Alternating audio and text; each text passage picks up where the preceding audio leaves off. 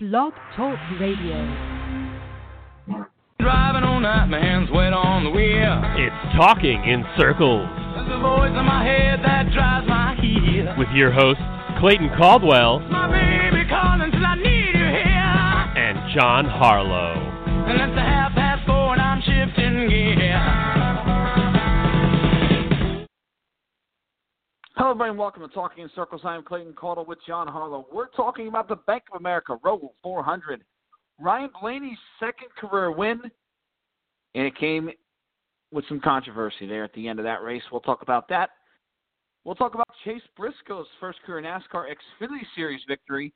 He won the Xfinity Series Roval race at Charlotte Motor Speedway in kind of surprise fashion. You didn't really see him in uh, a lot of people's list to win that race. So we'll talk about him. And, of course, silly season Ryan Preece and Daniel Hemric have rides for 2019, where they're going, how they're going to do, and more silly season news.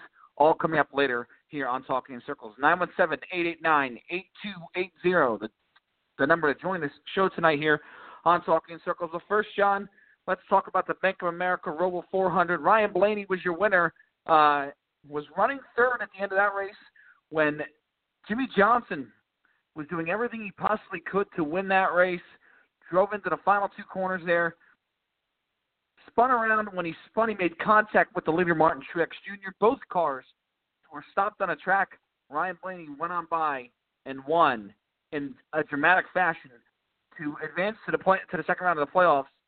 Johnson, meanwhile, finished in the eighth spot. He had to come to a stop after blowing the chicane, chicane there, and he ended up tying both Kyle Larson and Aric Almirola for the final playoff spot uh, in the playoffs.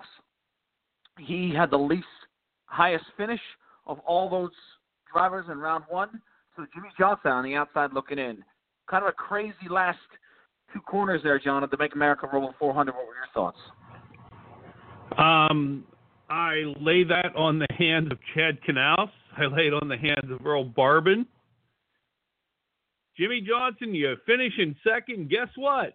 You're in the second round. But no, they go for the win. They lose it because he wound up getting into the astroturf that they put down to keep it from being grass and make it look pretty. And guess what? Jimmie Johnson goes spinning, takes out Martin Truex Jr. Blaney wins. Aric Almirola and Kyle Larson, who wound up wrecking himself on the last lap and riding around on the wall to keep so he could keep moving. And Jimmie Johnson, he's racing, but he ain't racing for a championship now.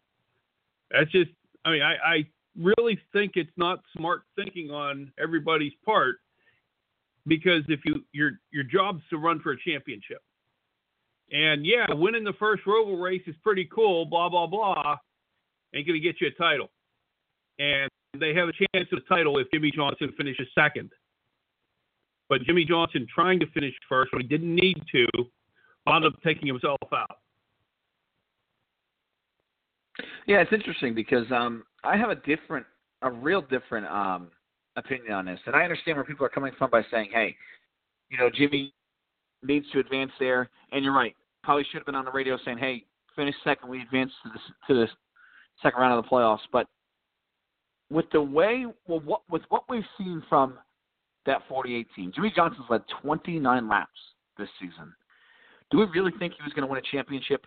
This is a guy who has won a race every single season he's been in the Cup Series since 2002, and he's going out there trying to win. I mean, I, I don't blame him for it. I really don't because I don't think he's he had what it takes to get out of the second round anyway.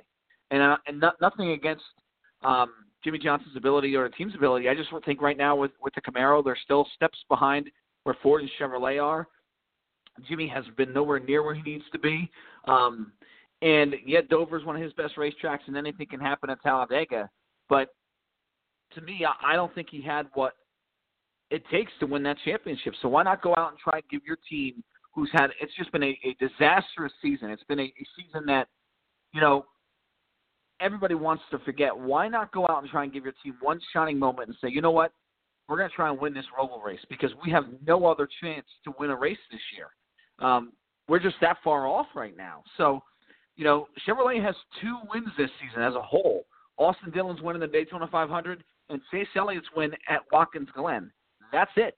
there's not another win on on the schedule for Chevrolet. That's how far behind they've been. So I don't really blame Jimmie Johnson for going in there and doing that because, frankly, and this might be a poor mentality. You can yell at me all you want. Frankly, I don't think that team has what it takes to win a championship, and I think they understand that. So why not go for it and try and get Lowe's in the victory lane one last time?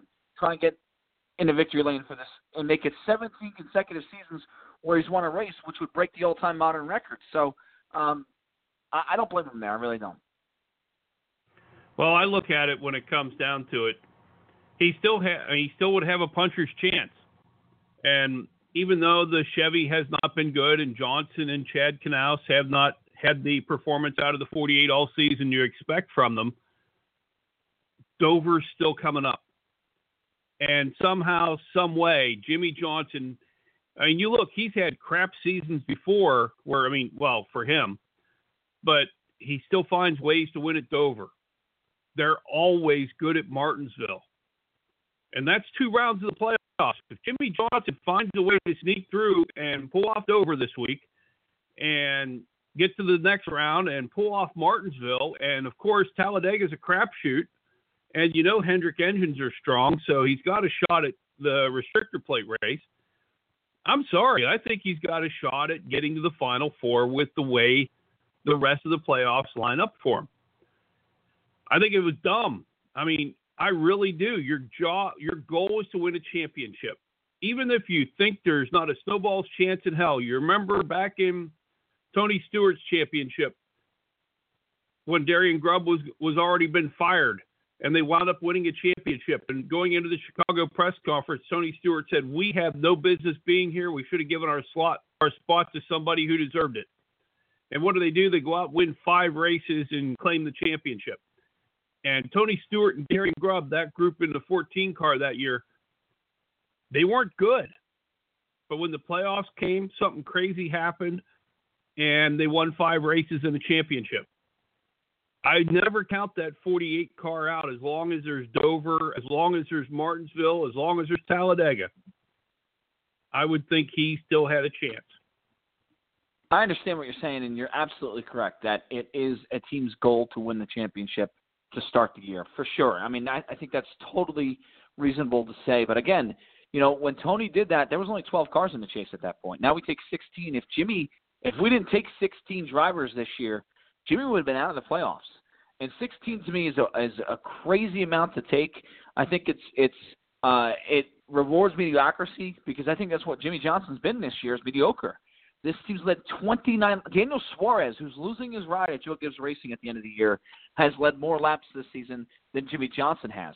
You know, and I don't know what Tony Stewart's lap total, uh, how many laps he led going into the playoffs uh, in that season in 2011 when he won a championship, but I guarantee you he led more than 29 laps. Uh, so it, to me, it just shows you how far off. And I'm not talking about Jimmie just being a little bit off to where they might be able to find it and win the championship. They're really, really far off. And I know Dover is going to go out there and he's probably going to give it a good run, a top five, maybe even top ten run. Um, uh, but I don't think he's going to have a chance of winning this weekend. And maybe Martinsville he pulls something off. Talladega, anything can happen for sure. But you know, I just don't see it. And and why not? Why not go out there and give your team an absolute chance at winning a race? That's the way I look at it. But um, you know, let's talk about Ryan Blaney here real quick. I mean, this is his second career win, John.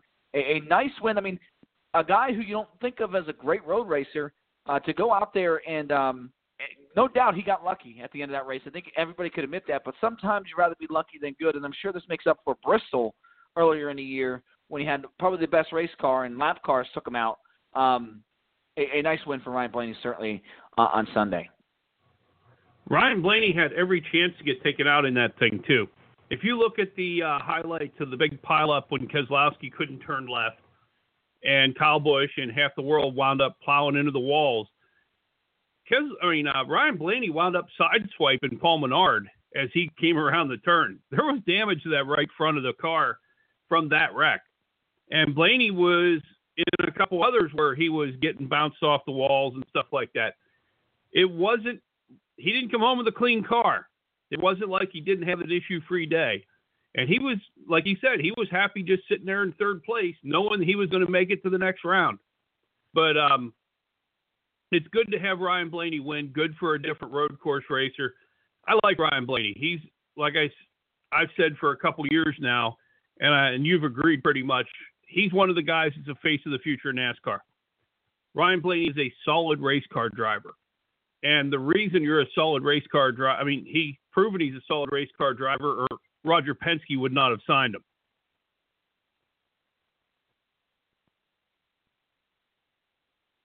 No doubt about that. I, I totally agree. I think Blaney has proven himself to be a great race car driver, and these wins, there's going to be many, many more to come for him. Uh, you know, a heartbreaking loss there for Truex. Obviously, he was already locked in um, via points to the second round, so he, nothing really affects his championship hopes there at the end of that race. But you know, you still want to win. I mean, uh, obviously, with the way this team breaking up at the end of the year, you want to get as many wins as you can for these guys, and you know, he ended up finishing in the 14th spot, so a little bit disappointing there. We'll give you the top five. Uh, Ryan Blaney your winner. Well, he wanted that extra Jim five playoff points too. Right, absolutely. In case he has trouble in the next round. Um, Jamie McMurray was second. Clint Bowyer third. Alex Bowman, a surprising run for him in there, and fourth. Kurt Busch fifth. and it was Chase Elliott, AJ Allmendinger, Jimmie Johnson, Kevin Harvick, and Joe Logano. Jimmie Johnson finished eighth. John, he was second, like you said. He he lost six points um, from, by that spin from finishing second to eighth. He had to come to a stop right before the start finish line because he sort of blew the chicane. He didn't really run it the whole entire way, so he came to a stop. It cost him six spots. He ended up being in a three-way tie for 12th, the final playoff spot there uh, to advance to the second round. And wound up going to Aric Almirola and Kyle Larson with Jimmie Johnson on the on the way out. So uh, Johnson, Austin Dillon also he had a tough day at, at the Roval at Charlotte. Uh, Austin Dillon ended up in a 39th position at, in a crash that ultimately ended his day on lap 64. Erik Jones and Denny Hamlin needed basically needed to win to get in. Jones ended up in the 30th position. Uh, he got involved in a, in a late race crash, and uh, Denny Hamlin finished 12th. Uh, took out Michael McDowell while doing it. Uh, just not a very good day for Hamlin. Not a very good year for Hamlin. I mean, Jones is sort of a, of a surprise to me because he had such momentum coming in. He ran really good. Um, but Las Vegas is sort of a crapshoot. And then you had this one, which was sort of a crapshoot, and ended up biting Jones in the back there, in the in the rear end there. But Hamlin, John, we've talked about him all year. How that 11 team, for whatever reason, has really struggled. You know, Joe Gibbs Racing's been pretty good. Kyle Busch has been good. Jones has been good. Suarez is still learning, but I think we expected a little bit more from Mike Wheeler and the 11 guys over there, and Denny Hamlin, and they really struggled. Um, and when they needed to, to pull off a win in crutch time, they just didn't do it. He qualified 27th. Just not a very good race, not a very good year for Denny Hamlin this uh, this season in 2018. No, I think they're going to need to regroup. I mean, I think it's one of those things. Um, I forget where I read about it early in the week. It was a USA Today article where they were saying about happiness and sadness at Joe Gibbs Racing because Kyle Busch is doing so well and Denny Hamlin is not. It's like you have two complete opposite ends of the spectrum. You have Kyle Busch who's setting the world on fire, Erik Jones who's been uh, better than average but not spectacular. Denny Hamlin's been a disappointment, and um, Daniel Suarez was still getting his feet under him, and he's probably going to lose his ride in the process. So it's one of those things. I don't know what the difference is. Kyle Busch, and it's one of those things you see when Kyle Busch gets in a car. It may be a fifth place car, but Kyle Busch can make it third without thinking hard. And he can take a fifth place car and make a winner out of it. He just has a different driving technique, a different driving style, and a different ability that a lot of other than very few ever have that have put a helmet on and got buckled into a race car. Kyle Busch is a difference. I think all the Joe Gibbs cars are pretty much the same. I just think Kyle Busch is able to make magic happen whenever the car, even when the cars aren't that great. You've heard him many, many times say, "We're junk today," and come back and finish in the top five. And that's part partly because of who Kyle Busch is behind the wheel. Overall, I'll tell Yeah, you this much: when you think of, yeah, look. I was going to go to the overall thoughts on the road course, but go ahead with what you were saying about Joe Gibbs. No, I was going to say, uh, you know, I think uh, Adam Stevens and Kyle Busch, that relationship is is very solid and one of the solid, most solid relationships in the garage area. You- We talk about great crew chief and driver combinations. Of course, you have uh, the top, the big three this year with Kyle Busch and Adam Stevens, Kevin Harvick, and Rodney Childers, Martin Truex Jr. and Cole Pearn, Brad Keselowski's even in there with Paul Wolfe. I think when you think about the and and then of course you got Jimmy and Chad because they're just so legendary. But when you think of the top five driver and crew chief combinations, you know, co- the, the top four in the points right now have that. Um, and I'm not saying, and this is my thing with Hamlin is this is his third or fourth crew chief now at Joe Gibbs Racing. Um, so eventually you have to stop looking at well, it's the equipment, well, maybe it's the crew chief, maybe, and say it's time for Denny Hamlin to step up a little bit. Um, and I'm not saying Hamlin's not driving every race like he like he should and like he can, but maybe he needs to have a different approach there. Um, and again, I just was surprised. This is a guy who's normally very, very good. I think Hamlin's one of the top ten drivers in this sport. Um, normally very, very good. Just it just seemed like that 11 team just never found it. They were never uh, consistent. They just never hit their their groove. And right now it's going to be too late because they're not going to be able to run for a championship um, in 2018. You know, before we move on to the Xfinity Series race, John, what about this Roval? Because I think it was two different events. You know, um, the Xfinity Series race is very, very calm, very tame. Um, and I think that had a lot to do with the horsepower, lack of horsepower in those race cars. But the Cup Series was tame for the first part, and then the Brad Keselowski wreck, which took out about six, five or six cars, and then the craziness at the end. Uh, it sort of changed every the the complexion of that race and everything that happened there. Uh, what were your thoughts on the Roval uh, and the Cup Series side of things this weekend at Charlotte Motor Speedway? I think the only difference between the Roval and Charlotte Motor Speedway was instead of follow the leader going 190 mile an hour, it was follow the leader turning left and right. There weren't many opportunities to pass because the track was too not wide enough. Um, I don't think it was great racing. I mean, it was more of a fuel mileage thing because you, all you kept hearing was everybody trying to save fuel to make sure they could make it to the end and do their pit stops because they came in a couple laps early because of the way the caution fell. I didn't think it was a great race. Um, they're already touting it on uh, through Adam Stern reported on Sports Business Journal today that um, the ratings were up 10% from last year. But how much of that was a Roval, and how much of that was it was on Big NBC and not NBCSN? it's still going up against football. I'm telling you flat out, I watched the race tonight. That's how, you know, I wasn't going to turn the Patriots off to watch this. And I don't think it was a good race. I don't think there was anything spectacular about it. And you found out, especially, that if you try to do anything on old tires, look at that restart. I mean, Keselowski plowed the wall. I mean, he didn't even, I mean, he barely got a chance to break. But I mean, you saw him skip, uh, braking going into the turn and just kept going straight and took out a quarter of the field with him. I mean, because there was Yeah. five cars in the outside wall, there was five cars on the inside wall. I'm sorry if I want to, excuse me, if I want to watch a wreck fest, I'll go to a demolition derby. I want to see cars be able to pass each other, which means it's not the track because the tracks were great before. We had some really good racing on the Charlotte Motor Speedway for a lot of years. It's the engineering, it's the package, it's everything else. And I'm telling you flat out, no matter what they say about this rules package that they're going to announce this week, uh, going into 2019 with um, putting the uh, restrictor plate on it and the s- space tapered spacers and all the stuff that they're going to try to do to slow the cars down. Guess what? They did it in the uh, All Star race, and they said there were so many passes, blah blah blah. They never made a pit stop. There was never a chance. There was no green flag pit stops. There was no chance for anybody to separate. It was short sprint runs, and once you got in front, Harvick got out in front. Nobody came close to him. I don't see a package coming next year. I see it being the same. Yeah, it was certainly. Um, there was certainly. I think that what kept the interest throughout that race was the fuel mileage. You know, there was a lot of uh, intrigue in the fuel mileage um, in the middle part of that race and towards the end, before the Keselowski crash um, and before the, the the wild finish at the end.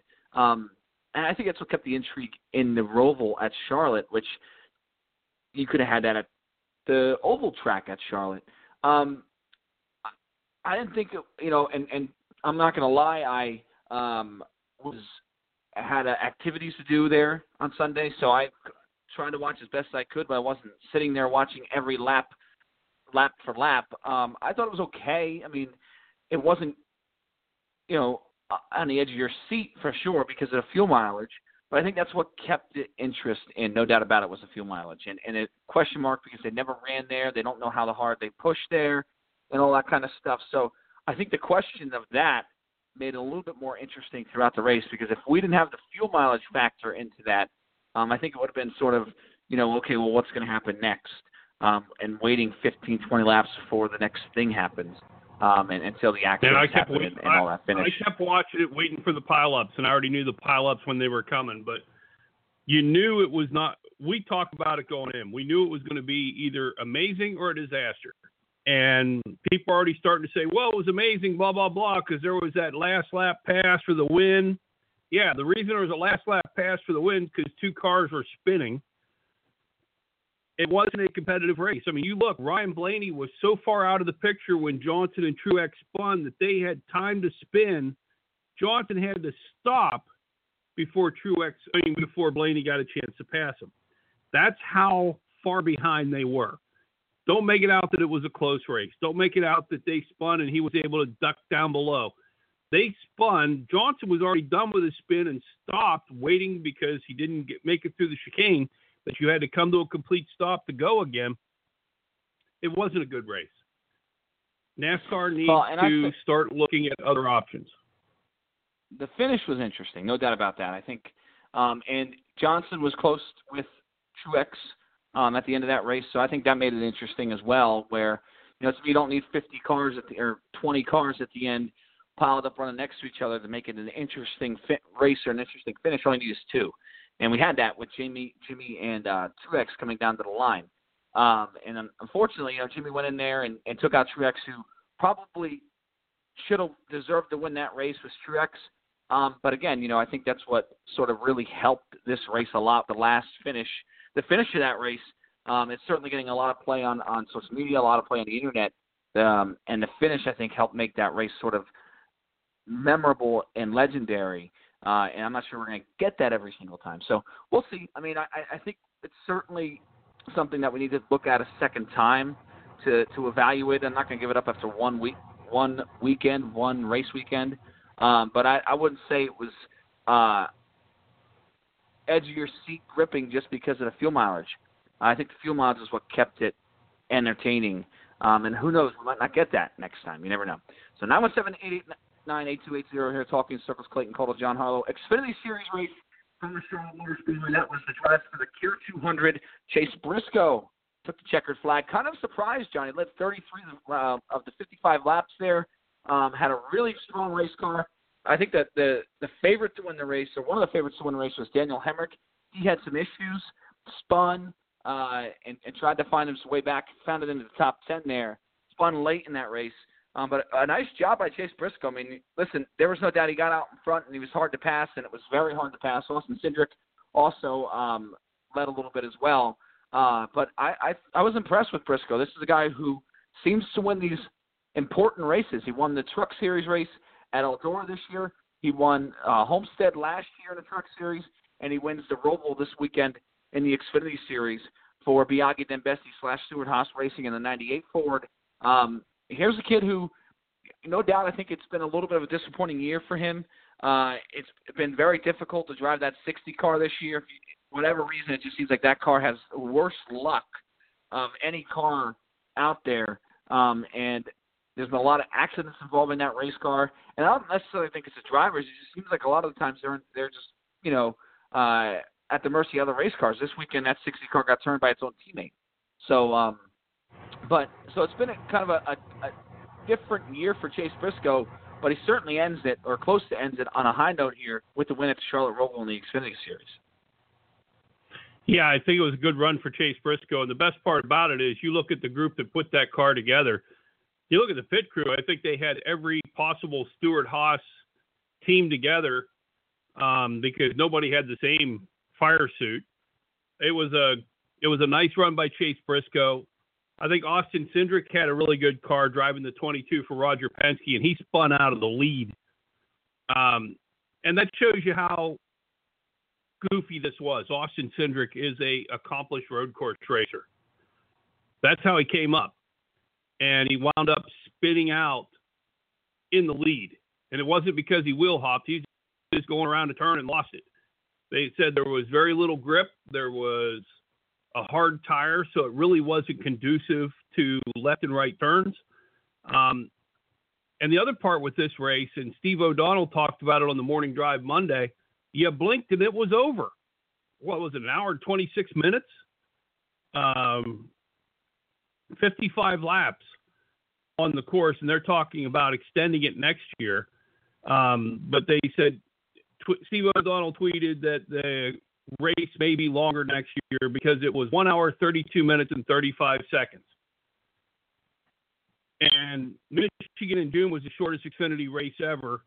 And this one, there was cautions involved. So it just, to me, it, I'm not a fan of the Roval. I think it's great for um, Chase Briscoe to get a win. I thought it was a good thing. I really felt good for Justin Marks finishing second in what he said was his last NASCAR race. Uh, it would have been nice to see Justin Marks win. Um, but I just, the race didn't do anything for me on either one. I tried to watch both of them, and I was off. I mean, I'm, I was watching on the DVR tonight before we went on, so I could at least talk about it. But to me, it just it wasn't a good race either one of them. Follow the leader. Let's do Right. that. Yeah, and no doubt, I think Briscoe certainly, um, you know, he deserved to win that race. There's no doubt about it. He was, he was, I think, the the class of the field there, and he was difficult to pass. It I think it was definitely difficult to pass. Maybe we need to look at, like you said, maybe a different tire there next year, maybe a little softer, so they can have a little bit more grip.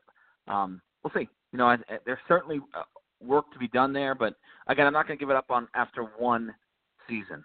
Uh, Xfinity Series points, we'll go through them real quick because they got their elimination race this weekend coming up at Dover International Raceway.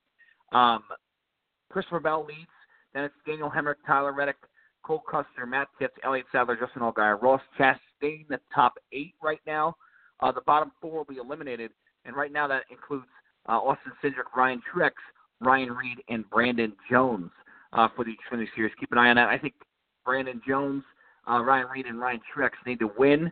Um, Cindric might be able to point his way in if one of the back end guys, whether it's Chastain, Allgaier, or Sadler, has some issues. Um, but I think those three, Truex, Reed, and Jones, need to pull off a victory in order to advance to the next round. So that's something to keep an eye on um, in the Xfinity Series.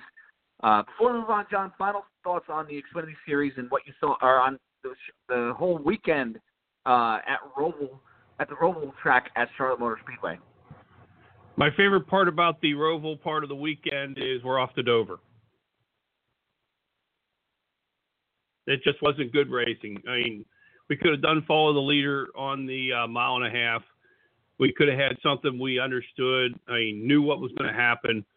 Hell, you listen to the broadcasters; they could even get it right. It's like, okay, we're in turn one, we're in turn two, we're in turn three, four. Okay, we're in NASCAR turn two.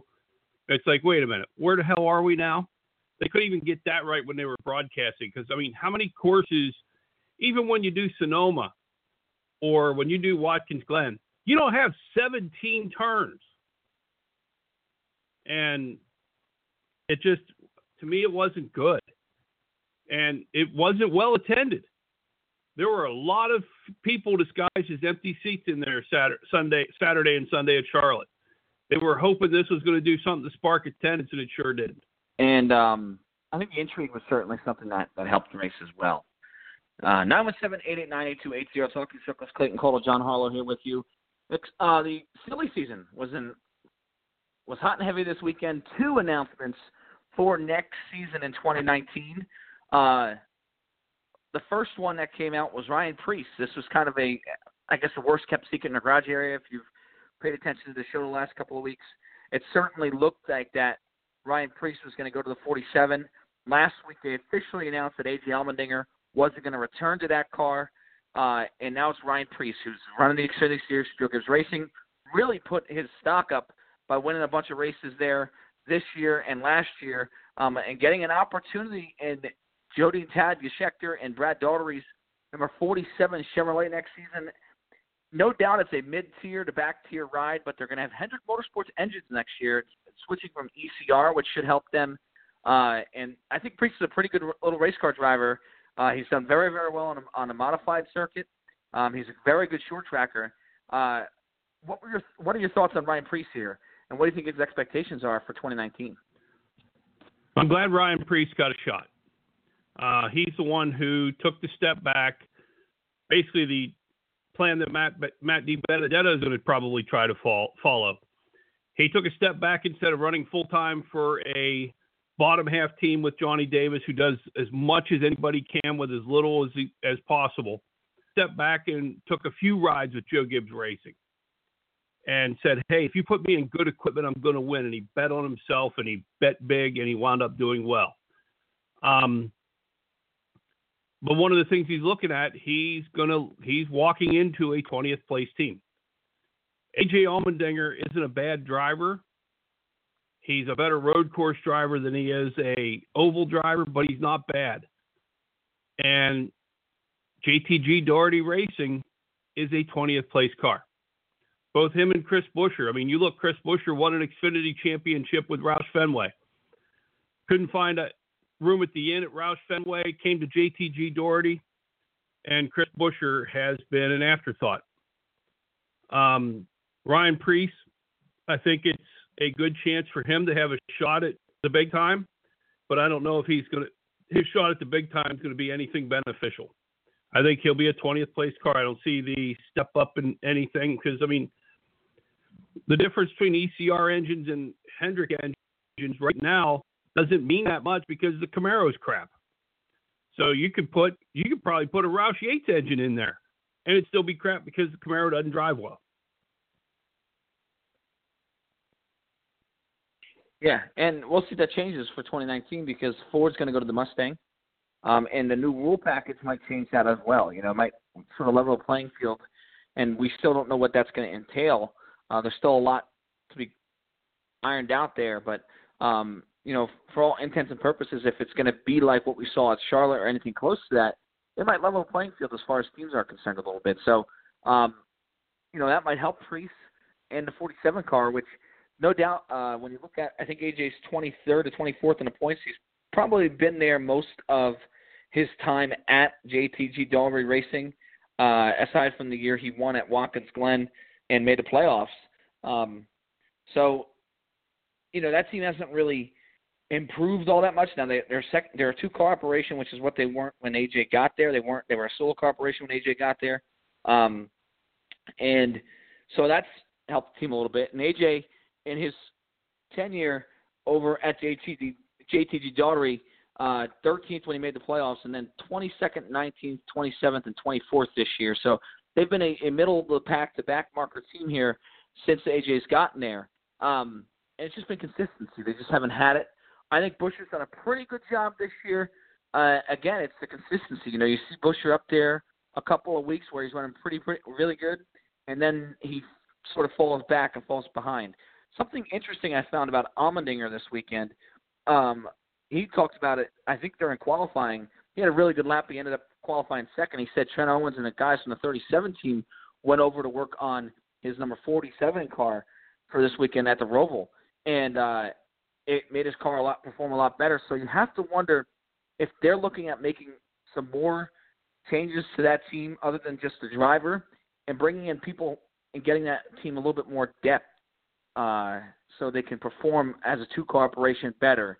Um, I don't know who that crew chief would be. I don't know who uh, the what what they would do, but if you know changing uh, the people who work on that race car led to that much of a success with AJ Allmendinger this year, uh, at, at least this weekend at the Roval, who knows what it can do for you know Ryan Preece down the road. But I, listen, there's no doubt Preece is a very good race car driver. I mean, um, he's he's certainly uh, taken his wounds, you know, put in this time in, in the Whelen Modified Series. He's done a great job. Won championships there. Won a ton of races. Uh, it's great to see him get a shot. It really is. It's, it's a win for uh, all those short trackers who go out there every weekend and don't get noticed a lot because there's so many short track races and, and you know they sort of get lost in the shuffle. Um, but work just as hard as anybody else and are and sometimes are just as talented as anybody else, but just never got that break And uh, so that's a win for, for Ryan Preece. You know, we see him and, and give Tommy Baldwin some credit here too. You know, Tommy helped start the career of Ryan Blaney, um, and now he's helped start the career of Ryan Preece, where he brought him in, had him get his feet wet in the Xfinity Series, ran a couple even and, and ran a couple Cup races with him as well. That helped Ryan Preece sort of get his feet wet, get him noticed, get his name out there, and uh, now he's going to be running full time in the Cup Series. So, you know, I think everybody deserves a lot of credit, including Tommy Baldwin, who's a um, former owner, a modified guy from the Northeast, and certainly uh, is familiar with Preece. He de- definitely deserves a lot of credit with this as well.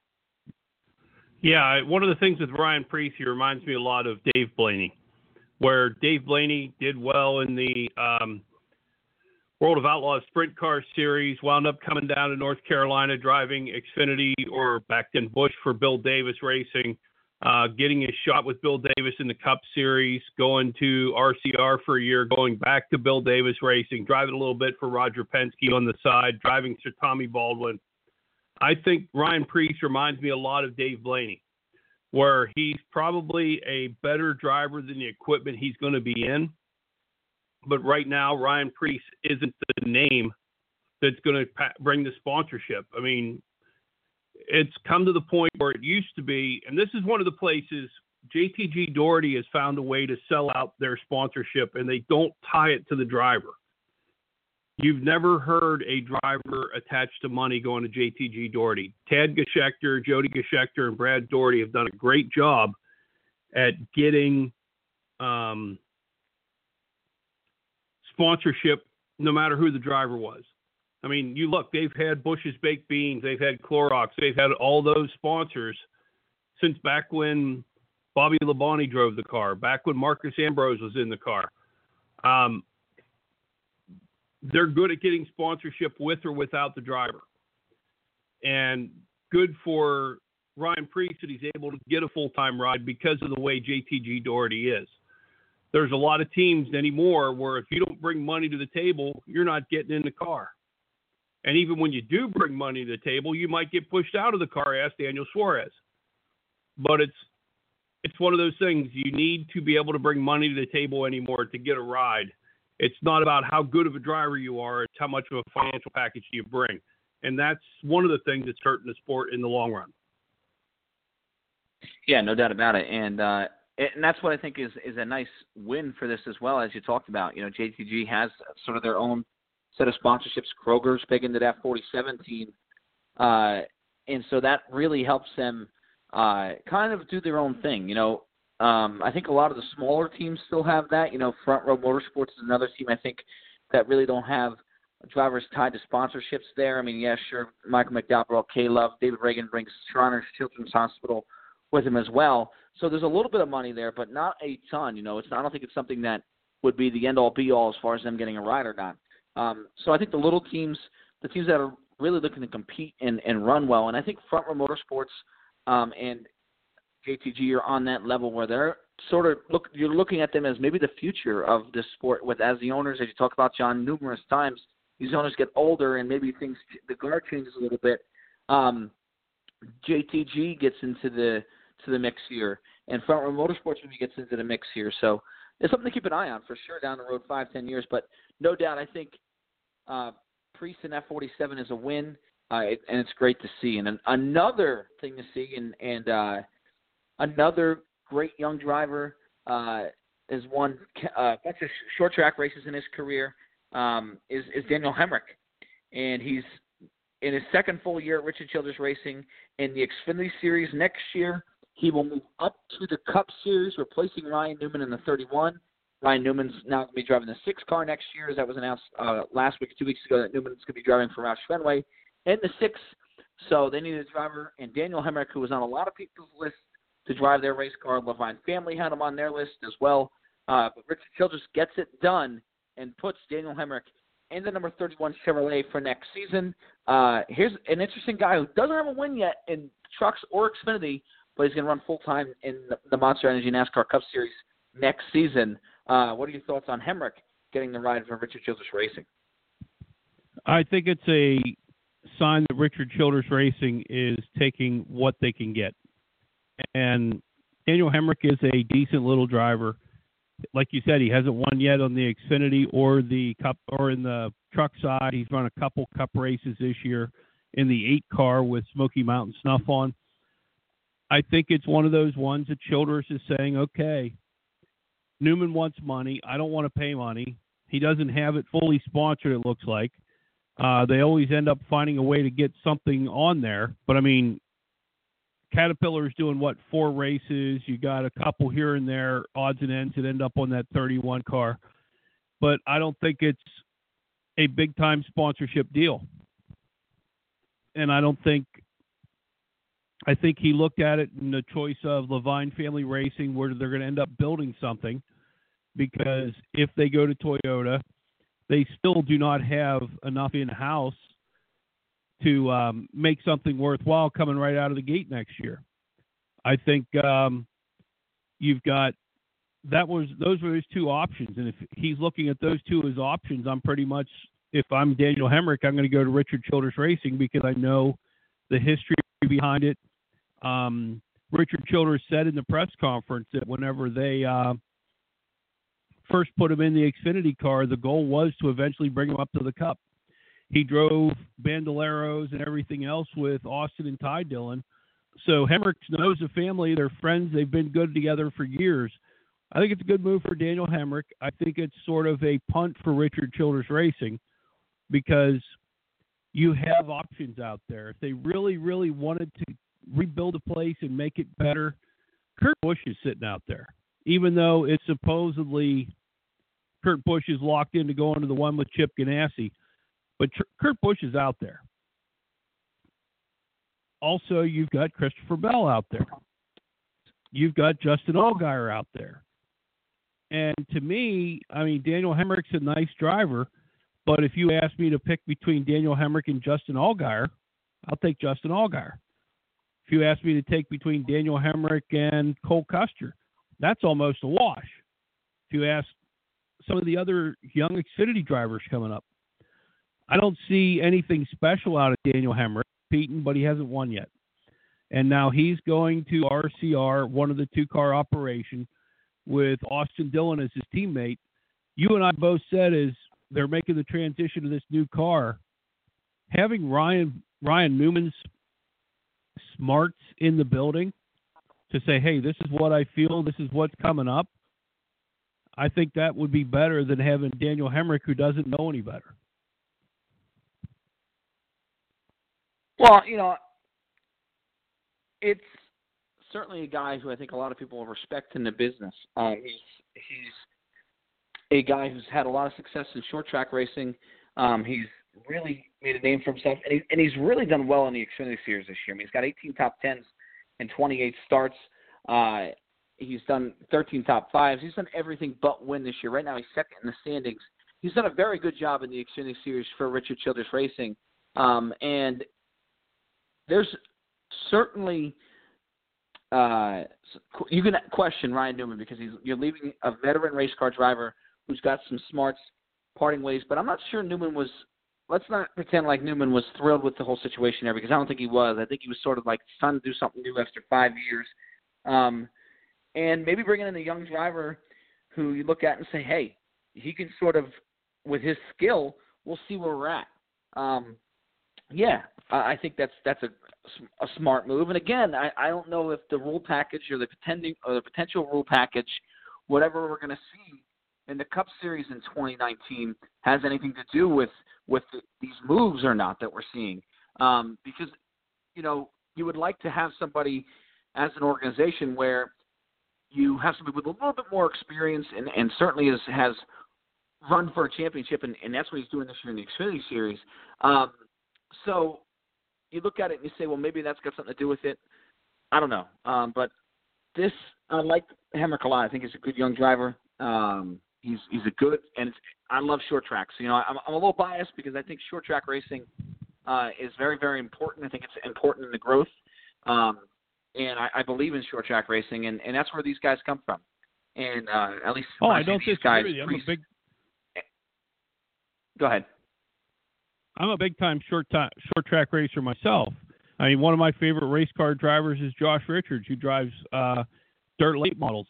phenomenal in a dirt late model, but he's never going to sniff the Cup Series. Um, yeah, 18 top tens in the Xfinity Series is a decent year, but I'm sorry, that's I mean maybe half the season you're in the top 10. And granted, there's a lot of um, your cup guys come down the first half of the season and everything, but it's not like we have eight, ten cup guys hogging up the top 10. If you're a respectable guy and you're there at the end, a lot of times, if you're in good equipment like Daniel Hemric is compared to some of the other guys, I mean, just take the difference between the equipment Daniel Hemric has that Ross Chastain has had on a regular basis. And they're not that far apart when it comes to points. I mean, Ross Chastain had his two ra- three races with Chip Ganassi, but he, a lot of what he did this year is in Johnny Davis equipment. And if your choice is between Johnny Davis equipment and Richard Childress racing equipment, you better finish better than Johnny Davis's stuff. So I mean, it, I don't think it's anything special where Daniel Hemric and I'm looking at it as you go down the road. I don't know if the package is what I mean some of the idea, I mean, one of your ideas about the package is going to be the neutralizer, and we can bring the young guys in and save money on drivers and all that stuff. Hell, let's put Leon Virginia in a car because he's got about as much chance of winning a cup race next week as Daniel Hemric does.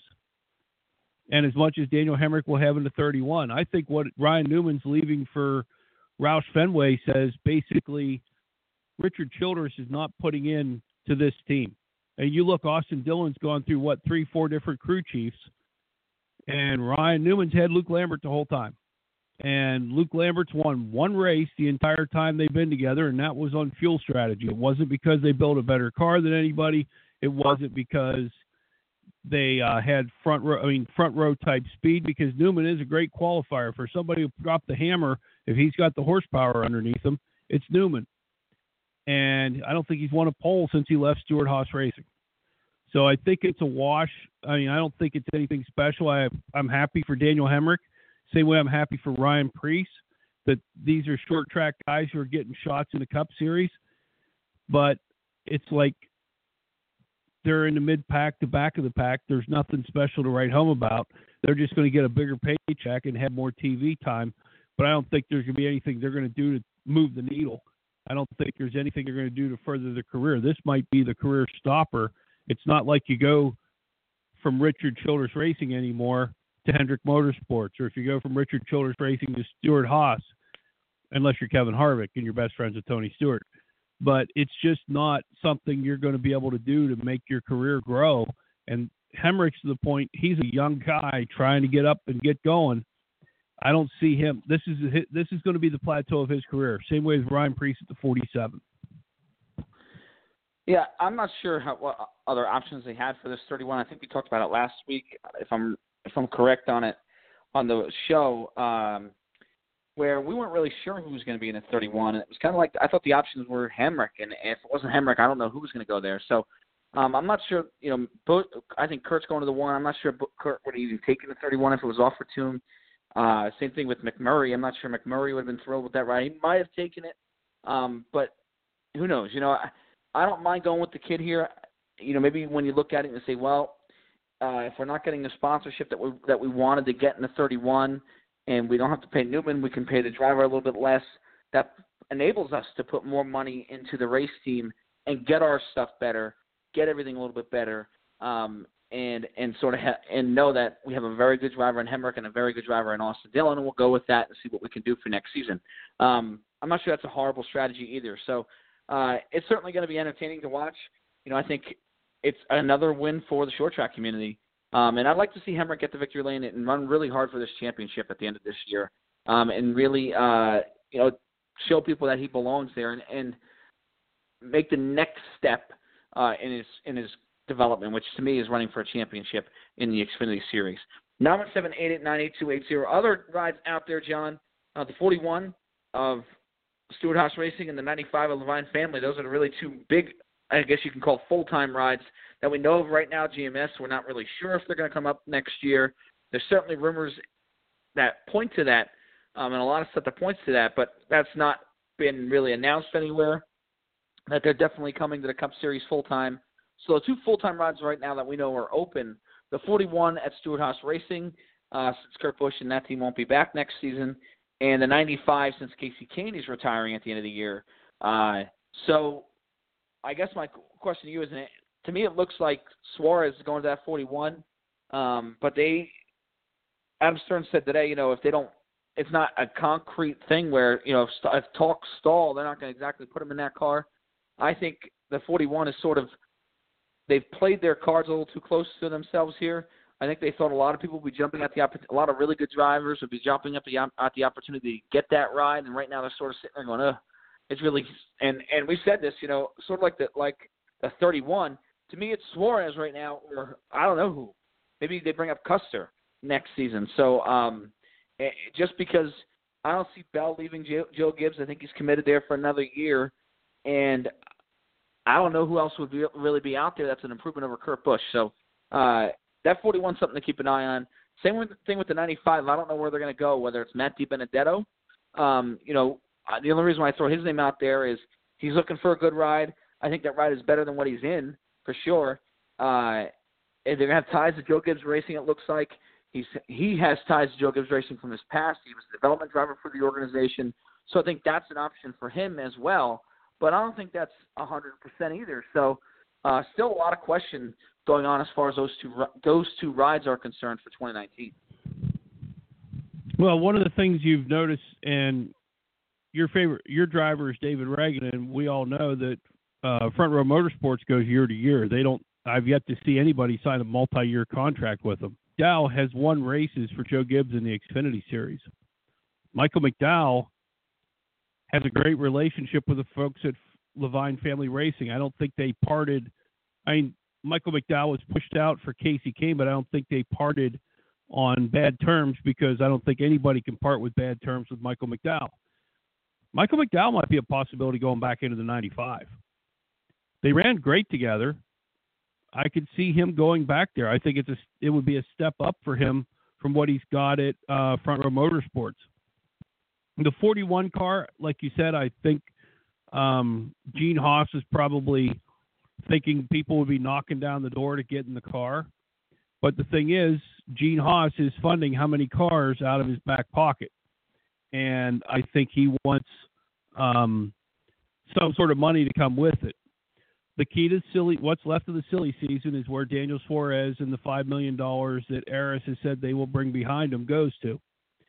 And if Daniel Suarez is kind of pissy with Joe Gibbs Racing about it, go to the 95. He'll probably go to the 41 but I also can see Gene Haas pulling something out of his hat. You've seen it before. Gene Haas, nobody expected Kurt Busch there with the 41. Kurt Busch, I mean, that's why Ryan Newman wasn't there because Kurt Busch was supposed to come and win championships, and Gene said, That's going to be my team. I want to win a race with Haas Automations on the car.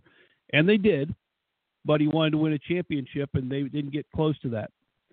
Um, Kurt Busch has survived, made it to the next round. He's running really good right now, and I'm surprised considering the possibility of him him being a lame duck at the 41 of how good that team has been doing. Um, and if Kurt Busch is going to the one, I mean, like I said, Jamie McMurray, I thought he would have been a possibility for the 31. I don't see him as a possibility going to the 95 because I don't think Leavine Family Racing is ready to be a top notch team. How many years did it take uh, Front Row Motorsports with the partnership with Richard Childress Racing to get themselves to the point they were really good? And then when they went to Toyota with Joe Gibbs stuff, they went to the top. I think uh, Leavine Family Racing, which has been getting engines from Hendrick and chassis support from Richard Childress Racing, I don't think they're there. I don't think they have the staff to do it yet. They have to build a team and I think they're still a couple years away from being something competitive because that's how long it pretty much took Furniture Row to get there. So I don't see anybody jumping up and down saying, "Please put me in the 95 right now because I think I'm going to go out and win races." The 95 is going to be fighting for top tens at best next year. They're probably going to be a 15th place car. It might be fighting for that last playoff spot, but I don't see them being a race winning car yet. Yeah, I'm curious to see what that relationship's like, and I think uh, I think a lot of people are right now. uh, maybe even the, the the drivers who are out there saying, "Tell me what that 95 is going to be about."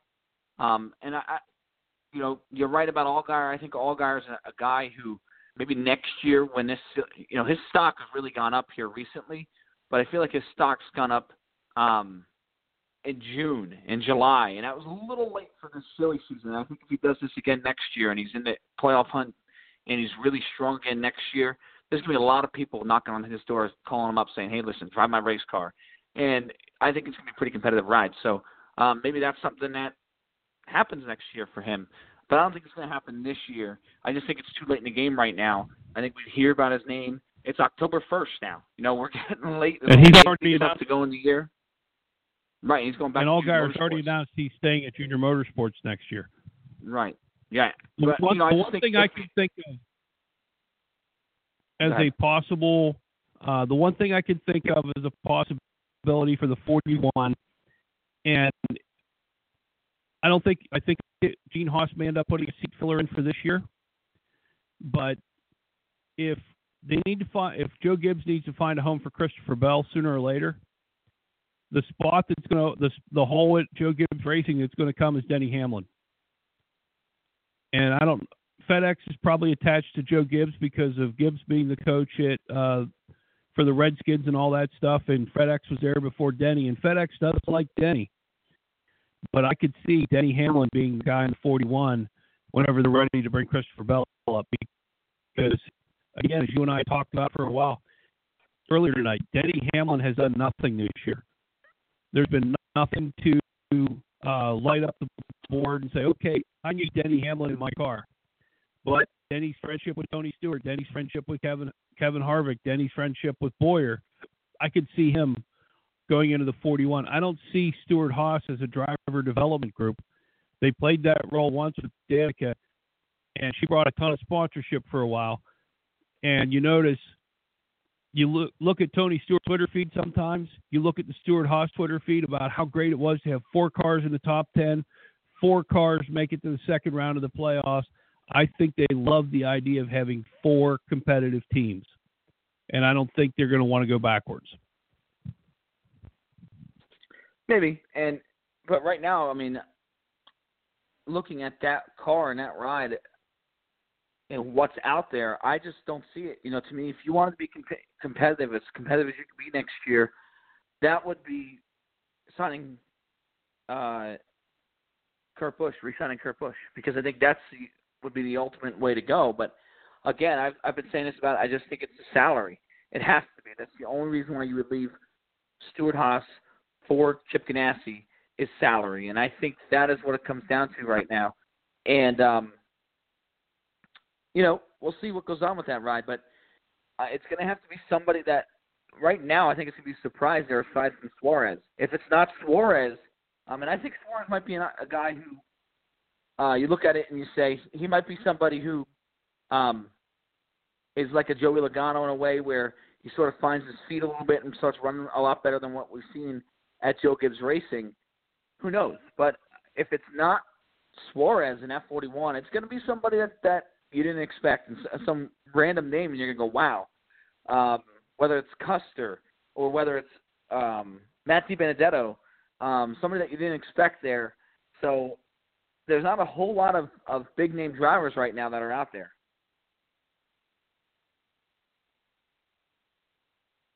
No, there's not, and it's one of those ones season. where, um, silly season. I mean, I like I said, I, I really, if I was Stewart Haas and I need to fill that seat in the 41, I would put a competitive driver in there. I'm going after Christopher Bell because he's the best that's out there, other than Kurt Busch. For sure. I understand that completely. Well, I want to thank everybody for listening to Talking in Circles tonight. It was a great show. We'll see you next week. Dover it is um, this weekend for the Xfinity Series and the Cup Series, and we'll break it all down next week after Dover. Good night, everybody. We'll see you next time on Talking Circles.